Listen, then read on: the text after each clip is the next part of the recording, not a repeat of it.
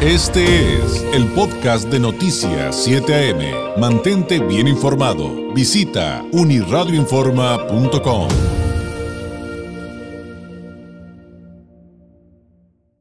Es miércoles y por lo tanto es día de Migranálisis de Continente Móvil, un espacio donde convergen la migración y la comunicación con un enfoque científico. En esta ocasión con el doctor José Israel Ibarra González, cofundador de Continente Móvil, egresado del doctorado en estudios de migración del COLEF y candidato al Sistema Nacional de Investigadores, profesor de comunicación en la Ibero Tijuana y presidente del Colegio de Comunicólogos de Baja California. Israel, ¿cómo estás? Muy buenos días. Buenos días, David. Gusto en escucharte. Un saludo a toda la audiencia.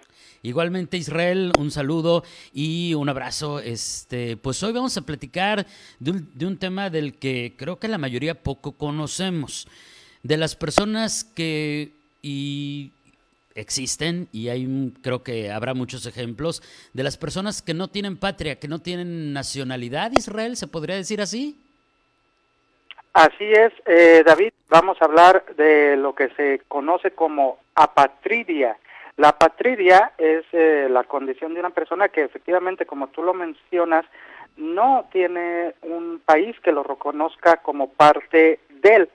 Y bueno, yo quisiera eh, comenzar con, con, un testimonio que me impactó muchísimo de una nota de la Organización de las Naciones Unidas, donde entrevistan afuera de la capital de Vietnam, en una ciudad eh, conocida como Ho Chi Minh, a un hombre que había vivido 35 años en esta condición de apátrida. Y eh, en su declaración él lo único que dice, solo tengo una esperanza, que cuando muera pueda tener un certificado de defunción para probar que alguna vez existí. Entonces, esto nos da cuenta de la magnitud de este fenómeno, porque prácticamente las personas no existen eh, cuando no son reconocidas por alguno de los países. Eh, la definición tal cual de la patria, de acuerdo a la Organización Internacional de las Migraciones, es eh, aquella persona que ningún Estado considera como nacional suyo conforme a la legislación. Esto está en el artículo 1 de la Convención sobre el Estatuto de los Apátridas de 1954. Y la situación es que al no tener una nacionalidad tampoco tiene los derechos atribuibles a esa nacionalidad, comenzando por ejemplo con eh, la protección eh, diplomática cuando te encuentras fuera del estado donde resides, pero también pues el acceso a salud, el acceso a educación, el acceso simplemente a comprar bienes eh, y tener propiedades. Entonces es muy complicada para eh, pues millones de personas el poder vivir día con día porque no pueden ser residentes legales de ningún estado y en caso de que salgan a otro país, pues tampoco pueden regresar a, otro país eh, o en donde estaban residiendo anteriormente.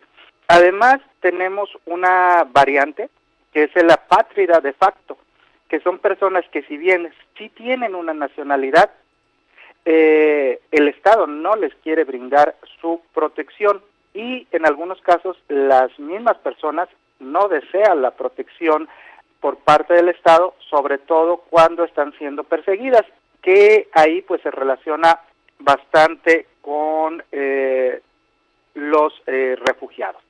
Y cabe señalar que la semana pasada la doctora Mena hablaba pues de la lotería de nacimiento, que esta te permite tener eh, algunas ventajas dependiendo de tu pasaporte.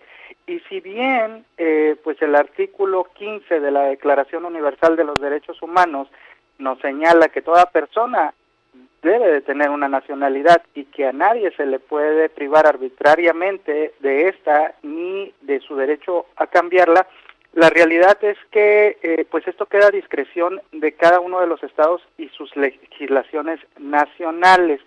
Eh, entonces, esta nacionalidad, que prácticamente es el vínculo jurídico y político de una persona con un Estado, eh, pues queda a merced de cómo se vayan modificando las eh, leyes de cada país, David.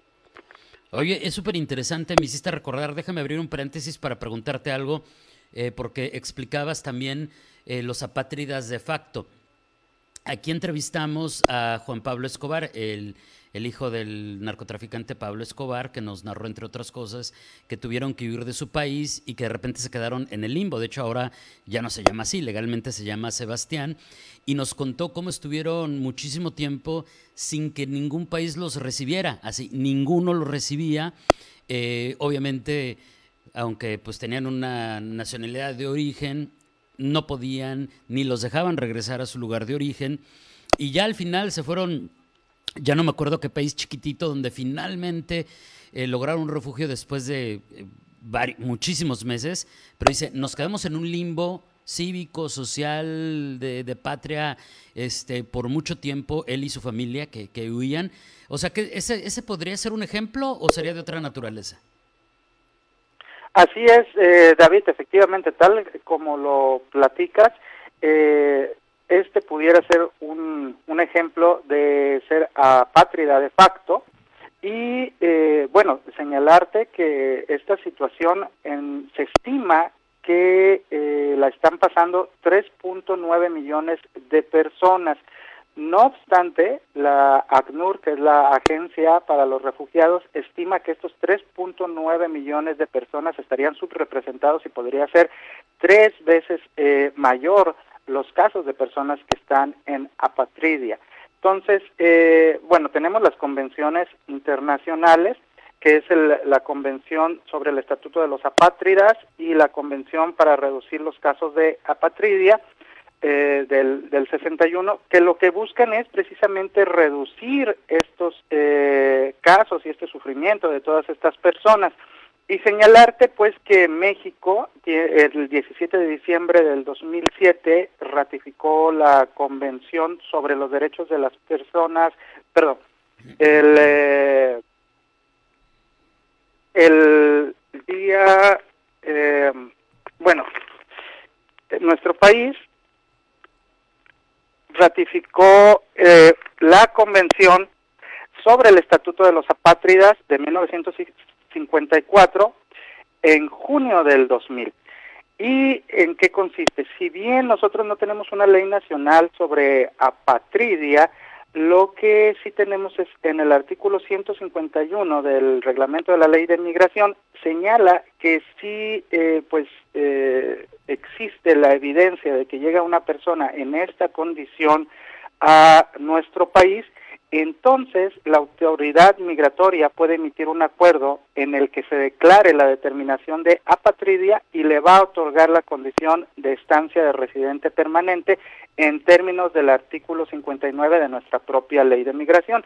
En ese sentido, eh, pues reconocer que nuestro marco legal está eh, pues contemplando estos eh, casos que son consecuencia, David, de cuestiones desde leyes mal elaboradas hasta desaparición de los estados, eh, hasta prácticas administrativas que dejan a, decenas de personas en, en, este limbo legal. Y se le añade cuestiones muy específicas como por ejemplo cuando un gobierno persigue a un grupo de personas por su raza, por su sexo o por su religión y simplemente les quita su nacionalidad. Y hay algo muy, muy reciente, que es la amenaza del cambio climático y la desaparición de países islas, que en caso de que suceda, pues todas esas personas también quedarían en esta condición, David. O sea que mm, esto de la patridia eh, tiene entonces muchas aristas. Esta última, me, digo, si lo hubiéramos platicado hace 20, 30 años, nos hubiera parecido que, que, que, que parecía una película futurista, no Israel, pero eh, pues justamente el, no me puedo imaginar lo que vive una persona en una condición como una isla, que, es el ejemplo que mencionas, que de repente se queda en esta condición de eh, apatridia, pues simplemente porque por el cambio climático desapareció su lugar de origen completamente quedó eh, pues bajo el mar. debe ser difícil, pero también me llama mucho la atención que hubiéramos pensado tal vez al inicio de esta plática Israel, quienes no sabemos del tema, pues que, que las personas que están en esta situación, pues a lo mejor no serían tantas, pero esa cifra que nos compartes es enorme. Sí, no, es enorme. Y para ejemplos en Latinoamérica podemos recordar este mismo año el caso de Nicaragua, David, donde el, eh, eh, la dictadura de Daniel Ortega, el, propio presidente, ¿no? Eh, Daniel Ortega decide quitarle la nacionalidad a 317 nicaragüenses que considera enemigos políticos y se acabó y los expulsa, salvo el obispo Rolando Álvarez, que decide eh, permanecer eh, allá y es condenado a más de 26 años de prisión mm. en esta condición de eh, apatridia, ¿no? Y también podemos mencionar el caso de, de 2019, que fue muy sonado en Colombia, de aquellos hijos de venezolanos que si bien nacían en territorio colombiano, la legislación colombiana te señala que para darle la nacionalidad a estos, a estos bebés es necesario que sus padres o alguno de sus padres sea colombiano o que tengan domicilio legal en Colombia. Esto no lo cumplían 1.4 millones de venezolanos y venezolanas que habían huido a Colombia y entonces sus hijos iban a quedar en apatridia. Gracias a, bueno, al, al propio gobierno colombiano, se pudo prevenir y eh, otorgarles a estos niños esta, esta nacionalidad. Pero es una cuestión que la tenemos muy de cerca. De hecho, estaba leyendo una tesina de Cecilia Sussman sobre relaciones internacionales y tenemos casos en Brasil, en Chile, en República Dominicana, en Costa Rica, Bahamas y Barbados, David. Es un tema que me resulta apasionante, ya seguiremos hablando eh, de esto y, otros temas alrededor del tema de la migración y la comunicación Israel. ¿Con qué podemos cerrar eh, a manera de conclusión cuando ya pudimos entender un poco más qué es esto de la patridia? Eh, ¿Cuál sería el cierre? Sí, David, pues señalar que de verdad son muchísimas las personas que están sufriendo esta situación. Eh, la comunidad más grande son los Rohingya, que es una eh, comunidad apátrida eh, que fue eh, es perseguida por Myanmar, por Birmania y que siguen huyendo alrededor del mundo, ¿no? Pero así tenemos los bidunes de Kuwait, algunos palestinos que quedaron también sin nacionalidad y los propios gitanos. Entonces yo creo que la, la reflexión es que se necesita eh, seguir avanzando como comunidad internacional y eh, pues apelar a la buena voluntad de las naciones que tengan la capacidad de eh, pues integrar a estas comunidades que pues prácticamente no existen, David. Interesantísimo. Gracias Israel, te mando un abrazo y nos escuchamos muy pronto. Excelente, excelente miércoles. Igualmente y un saludo a todo el público. Nos escuchamos pronto. Gracias. Es el doctor José Israel Ibarra González, cofundador de Continente Móvil, con el migranálisis de esta ocasión.